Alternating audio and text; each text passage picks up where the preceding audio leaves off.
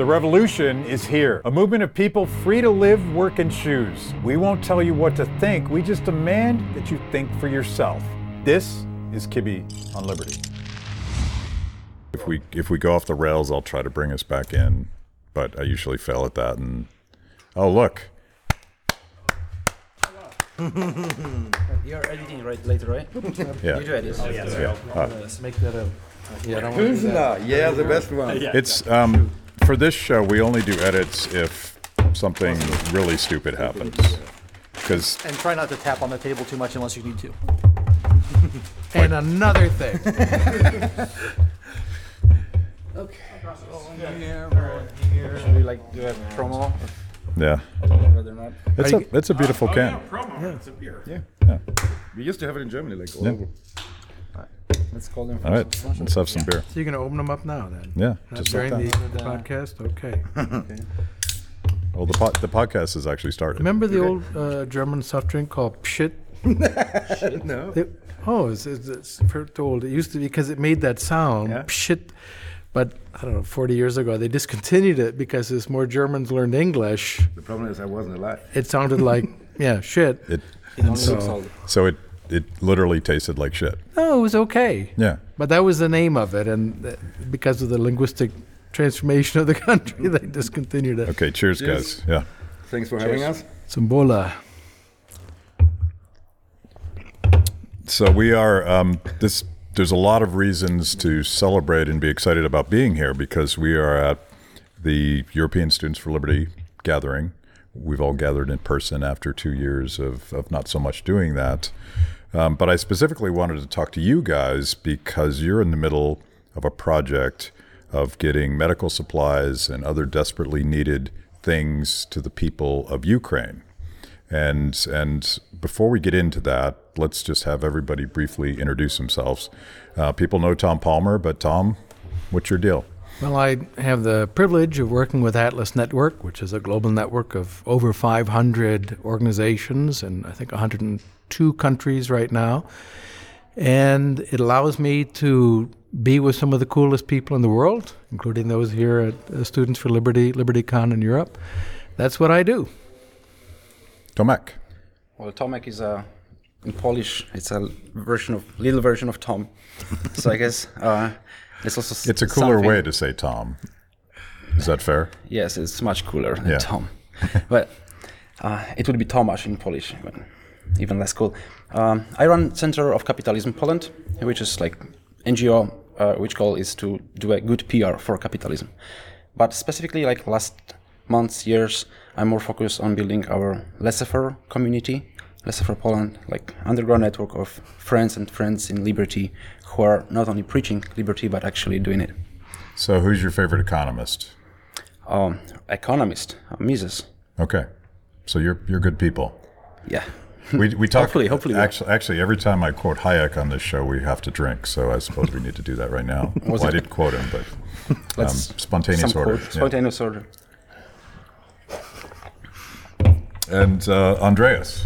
Uh, I'm the CEO of Freedom Today Network, which is like an international media company, but we focus on countries like Belarus, uh, Russia, Ukraine, Venezuela, where people really need help, where they can't get published. So we try to help them. That's why I stepped in also in this Ukrainian project. Yeah. So let's get right into the Ukrainian project. And and Tom, I've been following this through your Facebook post and and your colleagues at the Atlas Network.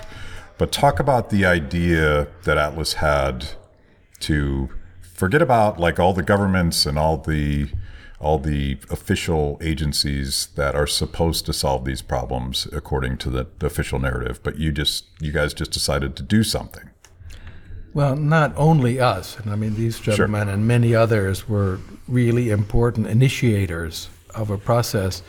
I found myself in Turkey uh, as the military buildup was moving up, and then I got COVID and I got stuck in a hotel quarantine and was in touch with Ukrainian partners. And so when the attack came, we organized a webinar.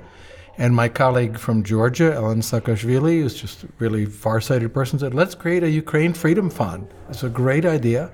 And we raised hundreds of thousands of dollars on that webinar with partners and, and friends from around the world. And as soon as I could get out, I immediately went to the uh, sporting goods shop, bought really warm clothes because Ukraine was really cold that time of year, and hopped on the next flight to Warsaw and then met up with her buddies there. I'd been in touch with Andreas and with uh, Tomek. And this network of friends of friends of friends just moved out. My specialty, in addition to being able to drive and driving cars back and forth, was to raise money. Mm-hmm. And that's what I do. But our buddies and, and uh, the men and women of this network have been really have stepped up and, and found out what do they need inside Ukraine at the micro level. This hospital needs this medicine. Find out our friends in Europe say we can find that medicine in Denmark or Germany or wherever it happens to be, get it typically to Warsaw or Krakow, and then get them loaded and take them over to where they need to be. So it's it's really sort of uh, taking all of the existing relationships of the Atlas network, all Liberty people doing all sorts of things in all sorts of countries, and and taking that decentralized knowledge and applying it to um, something. It's it's not about thinking; it's about doing. And I and the thing I like about this story is free people collaborating to solve a problem that needs to be fixed. You know, Tomek raised the question. We remember we had a conversation about well, there's some advantages to hierarchy and people knowing what needs to be to go where, but the outcome was we decided that's not a bad thing. There are big hierarchical organizations that do good things like Red Cross and so on. But this also identified this very particular need, not big mass needs, but this one here and here and here and here, and then found out what those people needed. And so these guys have just been really heroic, in my opinion, for stepping up and doing that. So talk a little, Tomek, we'll start with you, but talk a little bit about specifically what does that mean in terms of what you do? Well, I was not like even planning to be involved in this uh, until one heavy morning for me when I was like playing chess on my phone in a meditation room, and then I see a call from Andreas Jürgens uh, on Telegram, and like thinking, okay, probably this guy still has still is on a party. And I man, what's up? What's up, Andreas?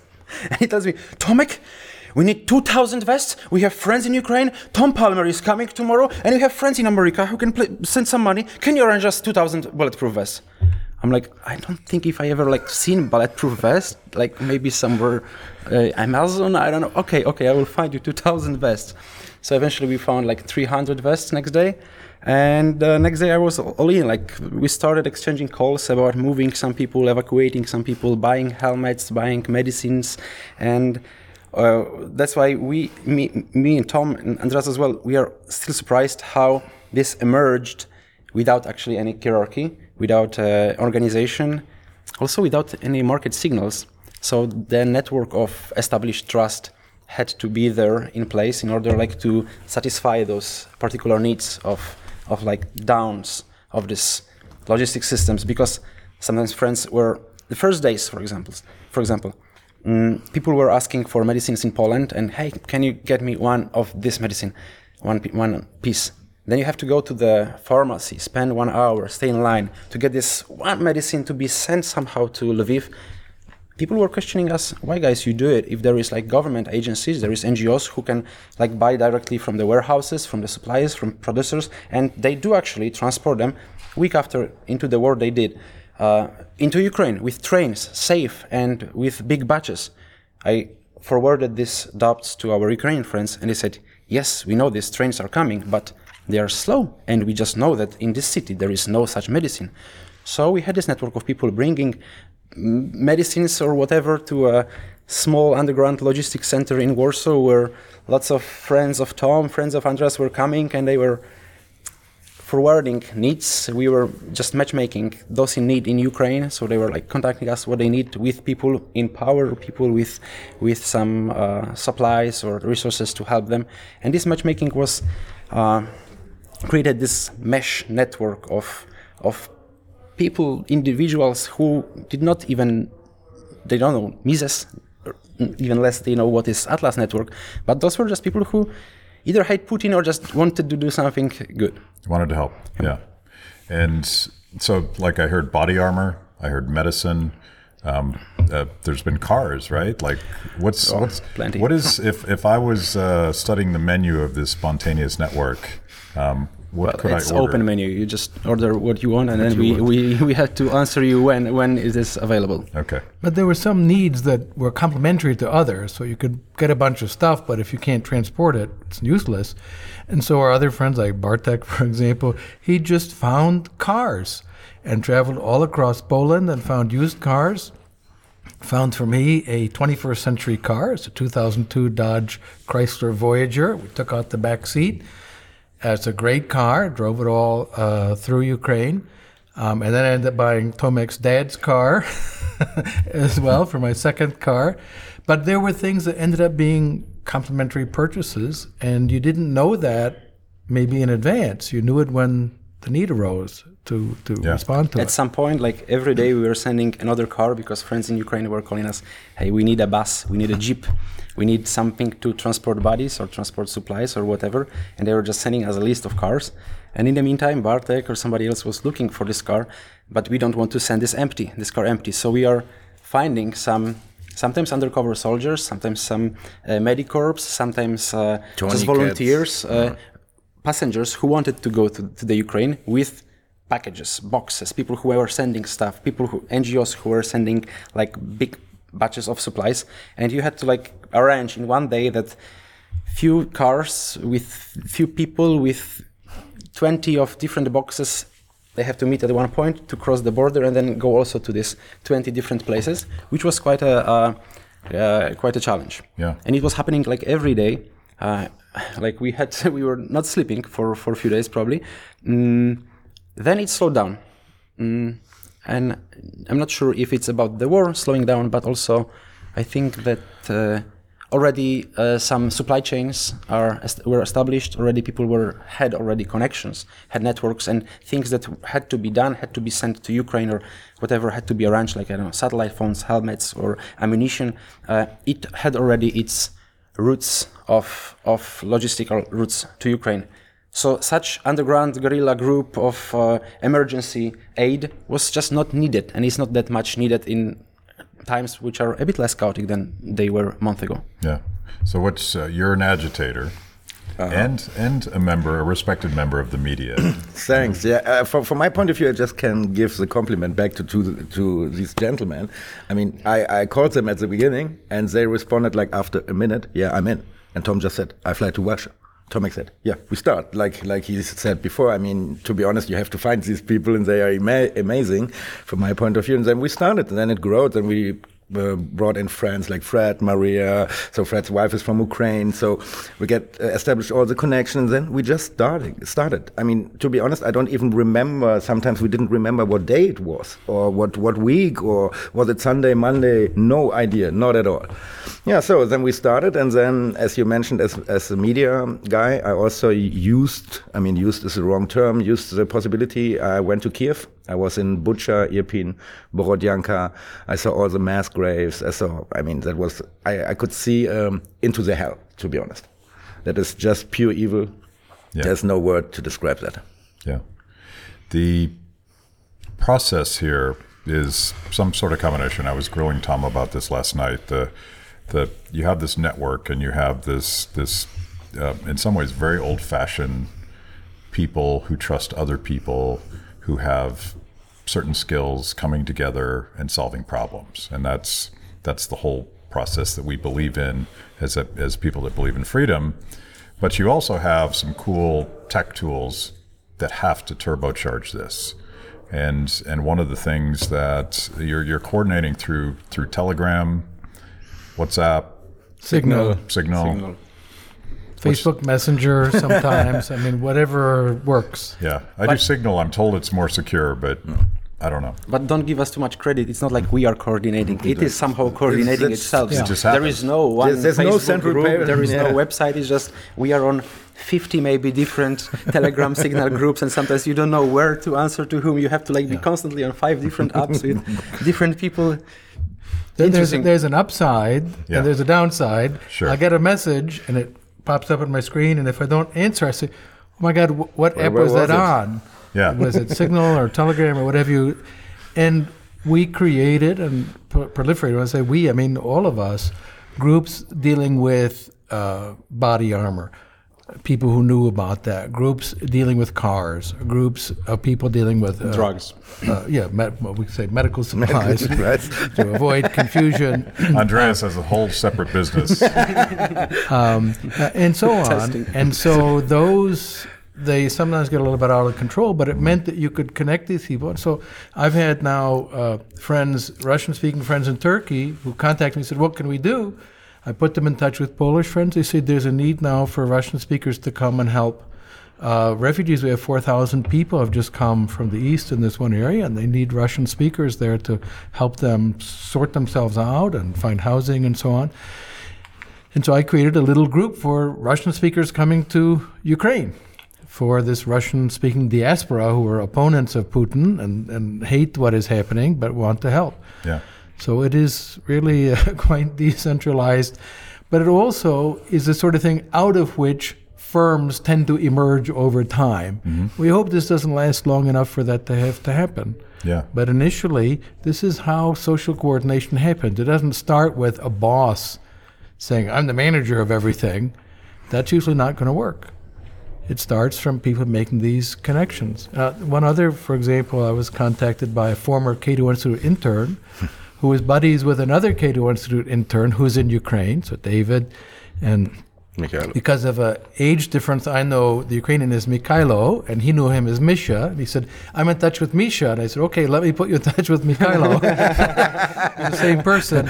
Um, but but man, David has been just amazing working with our German friends and sourcing all of these hard to find.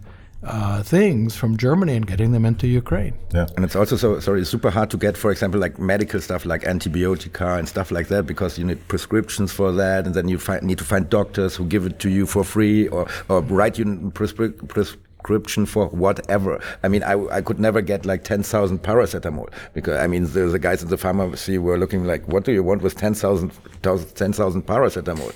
I said, I bring it to Ukraine. Okay, you can have it for the half price. It was always like that. Everybody was so helpful, and I also want to mention, and Tomek mentioned before uh, that we're going to bring, for example, cars into Ukraine.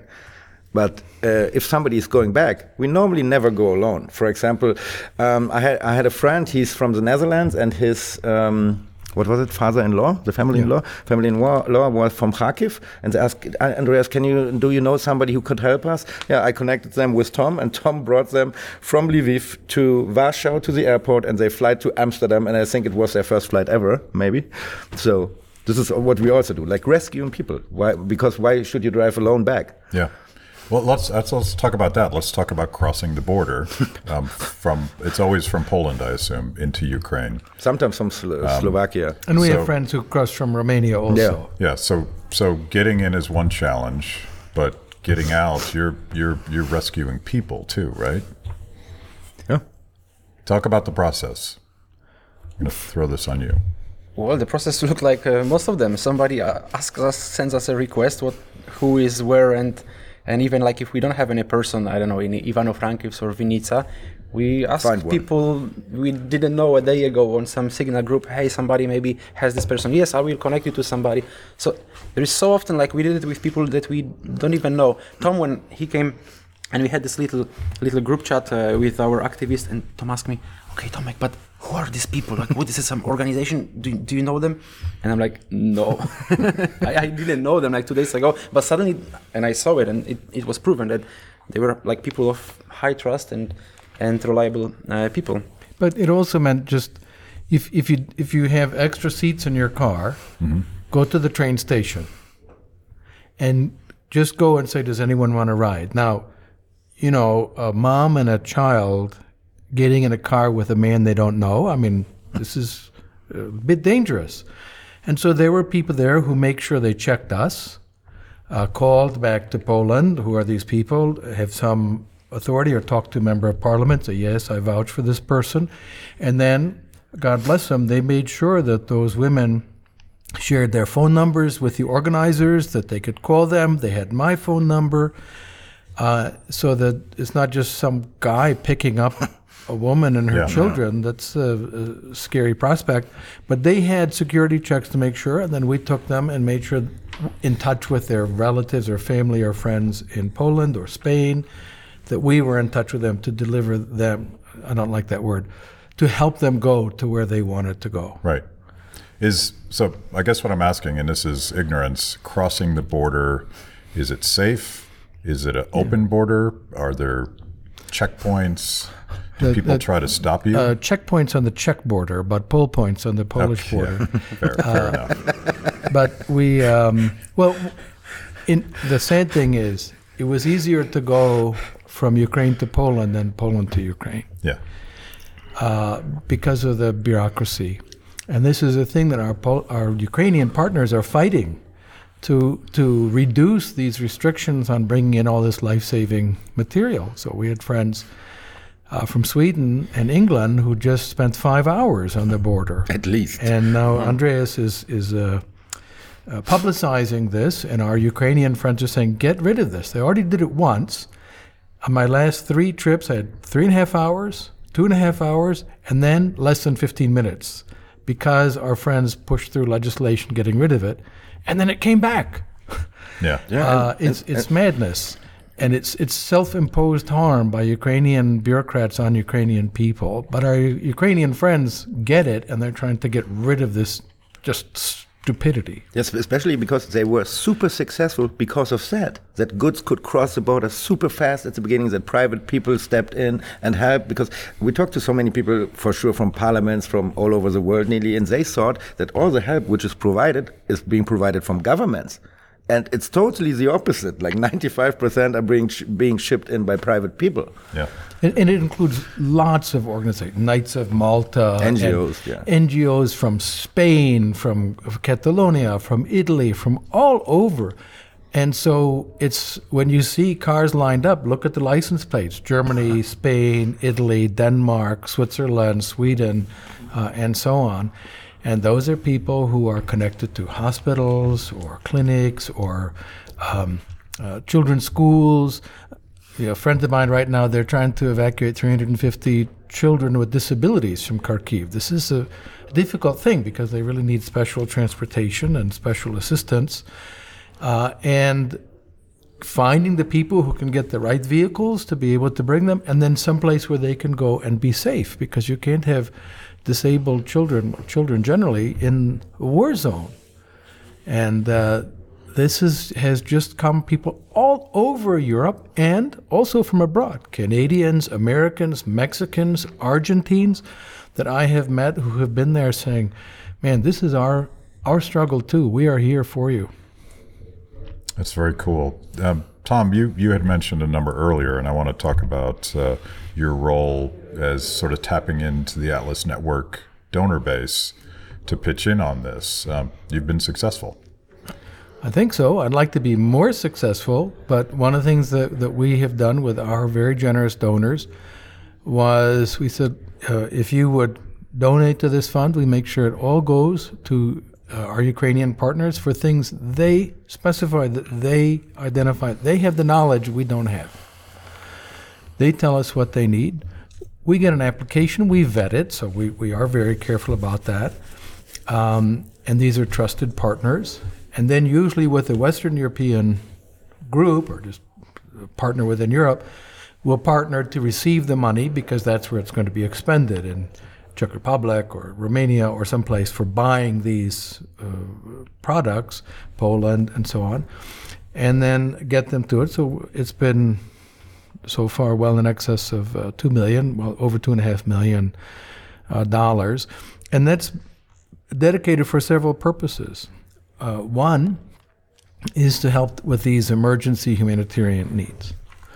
Second, we want to make sure that the freedom movement in Ukraine stays alive. You know, their donors have been killed or fled the country or had their businesses bombed and blown up, and, uh, and they're all focusing on uh, these issues as well. So we want to make sure that the freedom movement is not extinguished by this, because what will keep Ukraine alive as an independent country is freedom. Yeah. This is really important. And so we are also funding them to develop such things as menus of stupid, idiotic laws that harm Ukrainians to be eliminated. Uh, to get rid of this smothering bureaucracy, which is a legacy of their uh, Soviet past, which has not yet been all swept away, to secure rights to enter and start a business and be an entrepreneur without having to have oligarchical connections, just so a normal person could launch Yeah. a new business. And so th- a, a portion of that also is to maintain that that so that after this horrific war is over, we don't know how it's going to end. We hope with the invasion stopped and pushed out that they will be able to create a really free social, political, and economic order in the country. Yeah, it might it might be an opportunity, and I I had Natalia on my show, and um, we were interrupted by air raid sirens and all sorts of drama. Um, but it was just a few days after the Ukrainian parliament um, liberalized your right to defend yourself and to carry arms, and and um, from her perspective, and certainly from mine, too little, too late. But this, I understand how controversial gun ownership is in in, in all of Europe. Um, but beyond that, to the point you're making, it seems like an opportunity to point out that um, economic liberalization means energy independence. It means economic power. You have resources, and this is pretty true for a lot of a lot of these countries that are that are feeling anxious about what Russia is doing to Ukraine. My friends in Georgia feel quite anxious about it, and, and rightly so. But this might be an opportunity to say, you know what, our national strength comes from the strength of our individuals. And I, I think there's an opportunity here for to strip away the some of the vestiges of the old Soviet bureaucracy ideology. Mm, Tom, Tom mentioned some laws. Uh, I think one of the most important laws they get rid of r- right now was the law for importing cars because they had a tax of 150% Yeah. of importing cars, which is like super idiotic. I Yeah. mean, just even in reality which or, at, or the end normal would, life. would- which at the end would be imposed on, on our volunteer drivers Yeah. who just volunteered to drive the car and help us to move supplies there. I, I had this problem. I drove in with one car that I bought, and I left it with friends who took it deeper into the country, and then I hitched the ride back and got another one. When I drove in the second time with the, the other car, Yeah. they said, You came in with a different car. Where is it? I said, Well, it's, it's in Ukraine right now. It was like, God forbid you would give something to the Ukrainian people f- Right. to deliver humanitarian aid. I said, Well, will you bring it back? And I said, If it survives the war, yeah, sure, I'm going to bring it back. And finally, one customs official, after all this nightmare paperwork and being grilled, came and said, Look, he understood. This is crazy. He said, Do you just promise to bring the car back? I said, Yes. He said, Okay, good. Stamp, stamp, stamp. good luck. Yeah. Just just promise. Just yeah. yeah, all I had to do. But it was like this horror of the bureaucracy. And fortunately, they said we have to get rid of this. And as one of our friends in Parliament, Marian Zablotsky, put it on the phone to me, he said, "Restrictions that are harmful in war will not be helpful in peace. we want to get rid of them, and at the end of this, we want to have the, the freest country, excuse, one of the freest countries in Europe, if not the freest. And I think that is a noble aspiration, and it is the smartest strategy for making sure Ukraine is independent and not subjected to this again. Yeah. especially since we have example by by this whole situation for the last two months how much like private charity and you know individual activism uh, could help more than government. And uh, poland is a good example of it. Everybody's poland. Okay maybe not that much now but for the first weeks was super excited how much solidarity we could show with our neighbors, how we could accommodate 2 million immigrants at our homes, schools, uh, gyms, uh, without that much of like organized top-down uh, system from the government. Mm, that's, I think, something that people could look at later. That maybe we actually don't need government specifically doing that thing because more effective is when when this information flows uh, through individuals than through slow, old-fashioned government agencies. What is what is also sorry? What is also a huge advantage of what we are doing is what when governments shipping in goods, they're being brought, like for example, to the train station of Lviv, and then nobody really knows where it's going. We pick it up where, where, where we got it, like in Warsaw or wherever, and we bring it directly to where it's needed. So from A to B, there's no person between it. So it get, goes. I mean, there di- is 20 people between. yeah, it. between it, but but you know, in, in general, from where you get it and you bring it where it's needed. Yeah, yeah. We, there was no leakage. Let's put it that way, which usually Yeah. happens with a company. But it doesn't have to be all one or all the other. No. Usually, the status type says has the all government. We say that's that's madness. Doesn't mean there's no role for government. No. Uh, but it means that we should understand the nimbleness of the voluntary sector to respond to these needs. And, and, and uh, sorry, and also, I mean, we can't get like tanks or stuff like that. We don't want that. I mean, that's the, the, the job of the government. I mean, I, I don't want to ship a tank over to Ukraine, to be honest. I, I sort of want, I, I want a tank. Yeah. okay, yeah, yeah, we you can have looking one. Hey, Actually, I, I, I want to make a quick clarification. Sure. That all the money that, that I have raised, 100% goes to non lethal humanitarian aid, and we're very careful about that. If other people want to take in ammunition, as governments and some private groups have done, that, that's what they're doing. We have focused exclusively on life saving things, and that does include body armor because Russian snipers do kill ambulance drivers and medics, and they need protection. And press. And and we've also delivered now armored cars because the vehicles, Tomek mentioned all the cars that we've gotten, some of them have been badly shot up. Uh, well, you don't need an armored car to bring it to Lviv, but if you're going to take it to Kharkiv mm. or to Donetsk or Dnipro, it's much better to be in an armored car so that we have now a relay, non armored cars bring it in, and it can be passed off to armored cars to take it Yeah. to the hot zones that are dangerous. Tomek, I wanted to, to, to go back just for a second because, as I understand it, Poland has done something unique and I think important with Ukrainian refugees, saying basically, come here, get a job, you're allowed to work, and you're allowed to feed your own families instead of being sort of pushed off into a refugee camp. And, and Europe's had a problem with with allowing the, the flow of labor from one place to another. Um, is, am I characterizing that correctly in this case?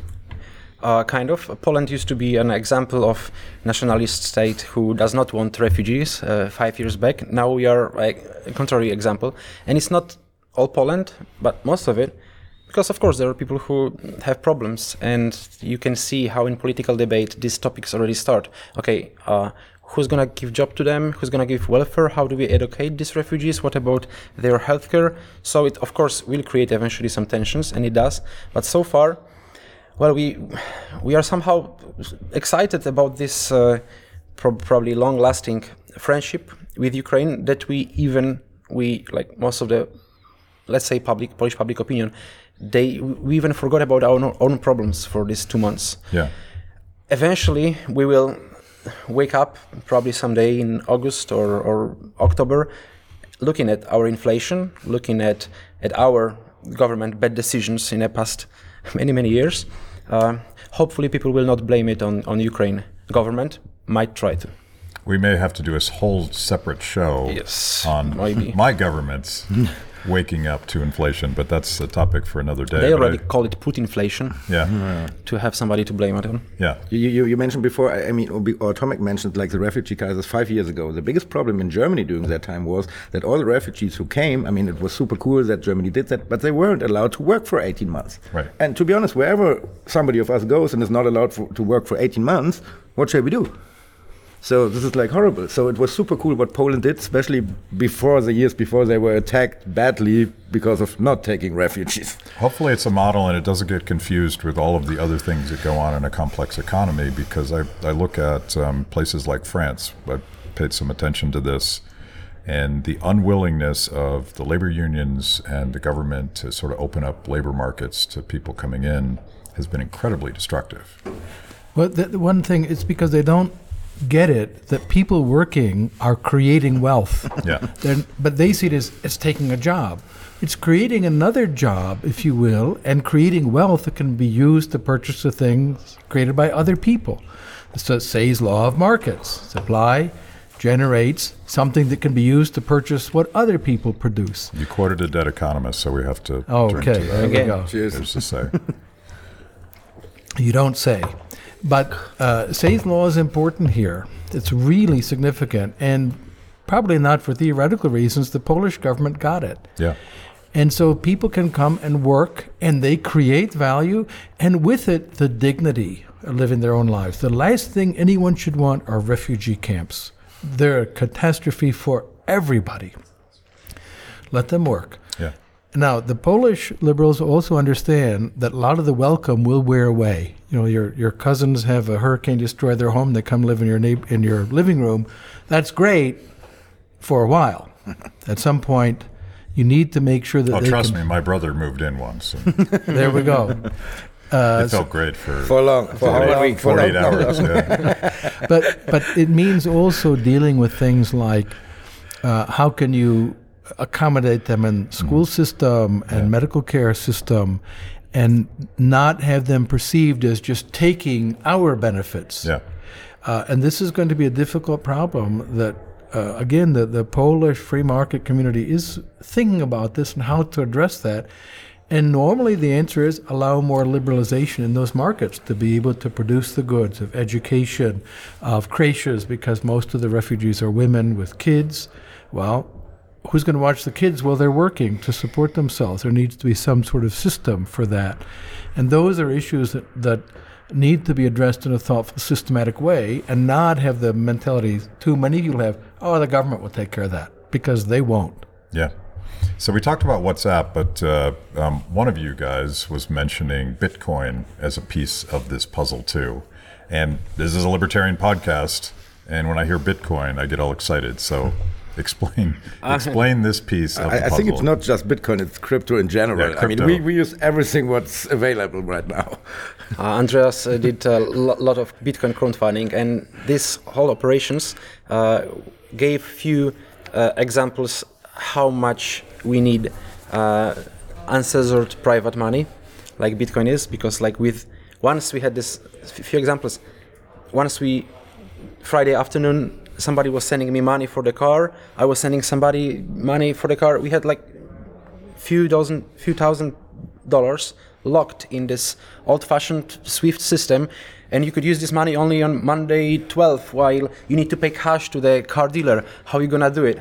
And there was at the time there was a run on cash in Poland. It was hard to get. You had to scribe like fifty dollars, fifty dollars from various ATMs.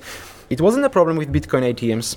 Transferring this money wasn't a problem with Bitcoin. It was it was very quick. It was cheaper than transferring like and getting donations from US and from from other countries. It was easier to crowdfund. It was easier to send big amounts of money uh, because on I wouldn't get probably big amount of money on my account because first I would get a call from bank or from tax tax office. Hey, The tax office, I think. where is the money from? Like, show me some documents. I will send you this in two days. With Bitcoin, nobody checked it, and uh, we could do it quite safely and and uh, quickly. Th- There's another shout out, though. Maybe you could talk, Andreas, because a mutual friend, uh, Faisal, who runs Ideas Beyond Borders, great organization, um, and he's connected to the Signal Foundation, and you connected with him and got donations that Yeah, way yeah. also. So, so the, the guys from Signal app, they created an own coin. It's called Mobile Coin. I don't know how safe it is because it's right now a beta version, but it, it looks super safe. So you can transfer money via the app, and you can just send it in one second. So I got money donations from them in from the US, and Mich- Michailo Misha uh, got it like five seconds later. And he could use it. And what Tomek mentioned before, I mean, it goes on one nerve if we have, for example, like $20,000 for four days, which we can't access because we could buy whatever we need and that could save lives. So and the signal guy, it's it's personal for him. yeah, it's personal. No, especially the CEO of Mobile Coin right now. His parents are from Odessa, so that's why they stepped in because for sure he has a personal interest. But I love them. The whole team of them are amazing. They try to help as much as uh, as they can. Uh, and like uh, Tom mentioned, Faisal is also great. I mean, he did a lot of good work in the Middle East, and he connected us. So because. Um, so, Tom, if somebody watching this wants to invest in this project, I know Atlas Network has set up a, a place where they can go. It's very easy. Go to Atlas Network, all one word, dot .org. And on the top of the page, it says you can support uh, in Ukraine, Ukraine Freedom Fund. Click on that. It's all explained. And we are scrupulously careful on number one, only non lethal humanitarian aid. Number two, 100% down to the uh, billionth of a Bitcoin uh, goes to uh, uh, Ukrainian projects, uh, and we're very careful with how it's spent. And one of the things I should also mention, I'm very proud of what um, Flinty Skinflints our partners are at always finding the cheapest way to satisfy the need and saying we can get this cheaper here. We'll talk to a company, as you said, we'll give it to you for cost. Uh, pharmaceutical firms that, when approached by the right person, say, we have this in stock, you can have it at our cost. And then getting it into the right people with this network of volunteers. And I would have to say, it's many hundreds of thousands of dollars, if not millions, in labor costs that are donated by this array of people who just up and said, I'll do that. I'm willing to drive 16 hours to Yeah. deliver these things. If you Drive had- 10 and wait 6 on the border. yeah. well, that, That's and- from Warsaw. but but but and sometimes under scary situations, uh, all of these people are volunteers. So that money that's donated is being complemented by the volunteer labor. It's like doubling your donation to get exactly what needs to go into the right place. And the last thing is. So many people are so wonderfully helpful to refugees escaping, and God bless them. It really moved me to tears to see all these Polish people out there helping people, feeding them, people dressed as cartoon characters to greet traumatized tiny children at the train stations. Really astonishing. Ours is all inside Ukraine. So, and I love the people who do it for those who are coming out because Yeah. they need the help. But we have focused exclusively on things inside Ukraine and sometimes in these hot, scary places. And also at the same website, you can find all of your, U- Ukrainian partners. Yeah. Well, uh, we, yeah, they're listed there, so you can check them out. I will mention that people listening should also be a little bit aware. Anytime there's a crisis, there are terrible people who exploit other people. Say, raise money for Ukraine or Right. This earthquake or whatever, and and they're cheating them. Uh, so if you are donating, make sure that you check, and so I'm going to say it about us too, right? Make sure you check the bona fides, that you look at it, make sure this is a reputable organization. Uh, if you're going to donate to something like that, it's important because there have been some scams that have. It's just such a hateful, monstrous thing to do, but Right. It's our po- our human population has some of those people. it's the way but, it is. But, but I think we are super successful because of Tom. uh, I mean, all the people like we know each other since years. Uh, we trust each other. I mean, I wouldn't do that without trusting these people because I don't risk my life for like idiots or something Yeah. like that. yeah, you can't you can't replace trust with um, something else. Well, and, and let me mention, we had a good a bit of a trial run for this with the Afghan collapse. We had partners in Afghanistan, and it was horrific when the Taliban swept through. And I was in touch with them constantly uh, using WhatsApp in this case, as they were being hunted by murder squads. And finally, were able to get substantial numbers of people out. We raised money to help them on an emergency basis. And once we knew something about that, we did it again in the Ukraine case. Uh, let's hope we don't have to do this in future and we can go back to business as usual, which is incremental improvement in government policy to help societies be freer and more just. But in these emergency cases, uh, what else can you do? Yeah. Tomek, if people want to check you out, your organization, where would they find you? Check me out. Check you out. At Twitter, Instagram. uh, Laissez-faire.pl, centrumkapitalizmu.pl. I'm on Facebook, Twitter. All right. We, we didn't even like, honestly, me personally and our organization, I don't think we ever like posted anything. Atlas Network was doing that. They have more, you know, observers, etc. Just we didn't have time to do this social media, so it's not even like people that don't know that we do it. It's super easy. Freedom Today Network, ftn.media. You can find everything. If you also want to donate, we created an own organization for Students for Liberty in Ukraine. It's called standwithukraine.ch. So, but it's still it goes the same way like the Atlas money. So it's it's still the same people, all our friends, and that's also I wanted to mention something why we are here. Um, I wouldn't do that um, without. Uh, I mean, these people are my friends. and I would never leave my friends alone. And there was just a famous quote um, which Tom quoted: uh, "If somebody needs help, Students for Liberty are there." I think we could now push it a little bit back, so now we are there for them.